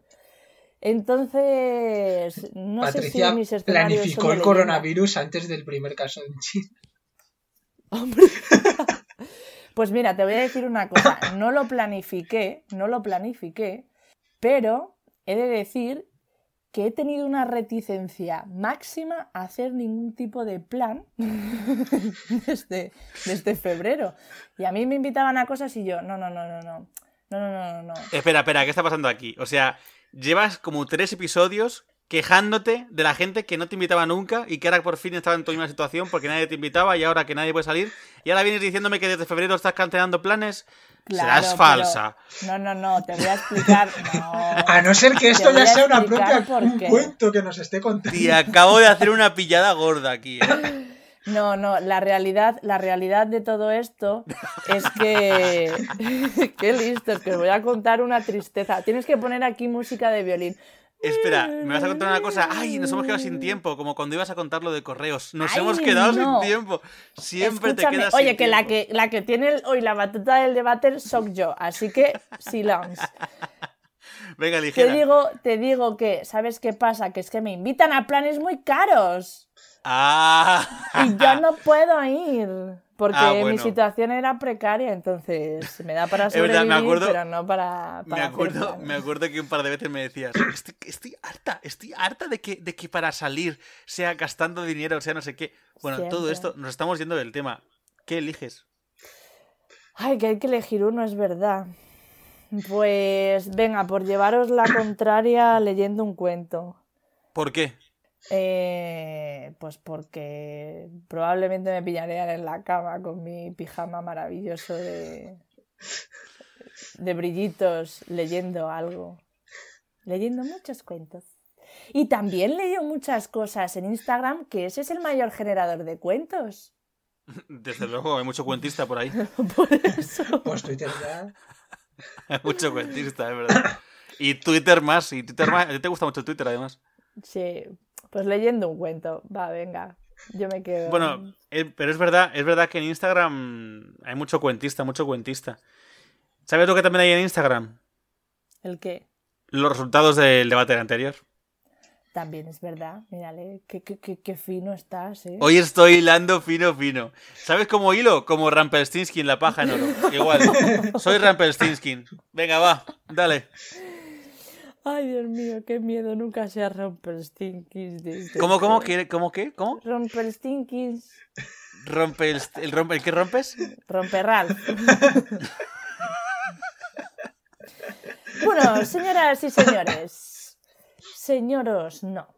Resultado anterior de nuestra eh, maravillosa encuesta. Como sabéis, os ponemos en situación. Rubén nos contó un maravilloso soneto. Un maravilloso soneto.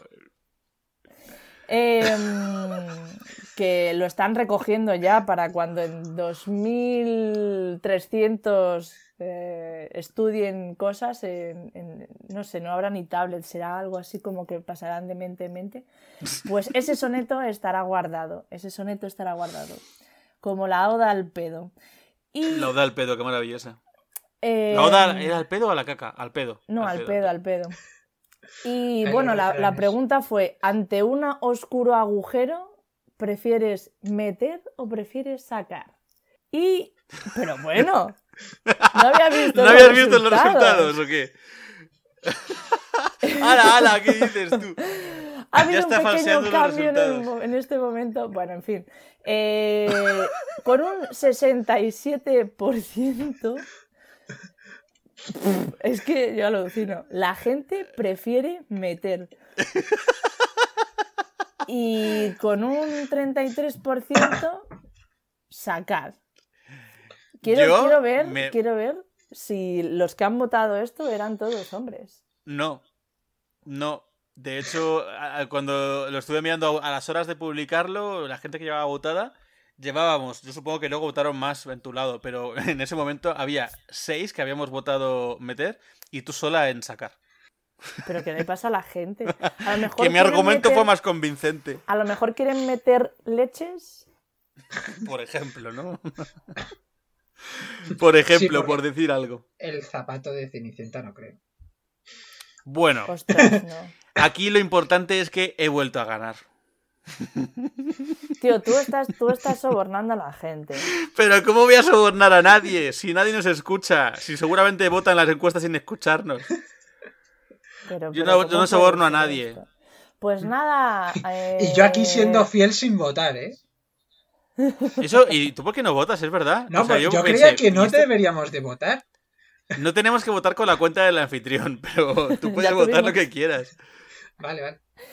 Ya tuvimos ese dilema, sí. Pues sí, mira, que un, un voto menos que se fue para, para, para sacar. Ya no es un 33, ya es un. No, no, es un 33 porque Jorge no ha votado. Así que mala suerte. Vaya tela. A- hasta aquí la Esto está votación de mañado. esta- Nadie me dijo que yo ¿Qué? podía Pero- votar. Pero que ha mañado, tú que no te enteras de un carajo. Anda, cállate. Anda. Bueno, importante, recordad que podéis votar la, encuesta que tenemos mañana, mañana martes. eh, tenéis la opción de, de votar si vosotros sois más de, de estar contando leyendas o de estar leyendo cuentos. Y hasta aquí, dicho esto, el episodio de hoy.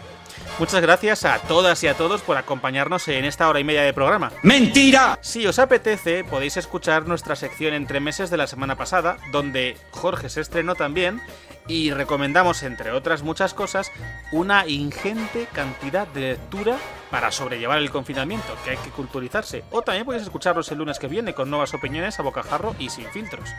Recordad que podéis encontrarnos en Facebook como El Anfitrión Podcast, en Instagram como Podcast El Anfitrión y podéis seguirnos en Twitter en nuestra cuenta Anfitrión Muchas gracias, Jorge. Muchas gracias, Patri. De nada. De nada, lo he hecho muy Gracias. De nada, monada. Pues bueno, bueno, gracias chicos por vuestra colaboración y por este, por este programón. Gracias de nuevo a nuestros oyentes y a nuestros espectadores expectantes por estar ahí. Nos vemos en dos semanas en un nuevo episodio de El Anfitrión. Y recordad, ojos que no ven, gafas que le faltan. A ver. Mira, hubieras entendido que todavía que hubieses dicho ojos que no ven, pinchos que se te clavan. O farola que te comes. Pero- A mí el de la farola me encanta. A ver, era muy heavy, era muy heavy ya el, el- el novio de Rapunzel clavándose los espinos en los ojos para volver a recordarlo, ¿sabes? Pero así tendría sentido. Pero Gafas es que les faltan, es así y punto. Hombre, A ver, vamos. gafas no iba a ¿Cómo es? A ver, ¿cómo es? Ojos que no ven. Ay, pues no lo sé. Ah, pues ahora te callas. Aquí se queda. ¿Cómo era? Es que siempre hago el de la farola.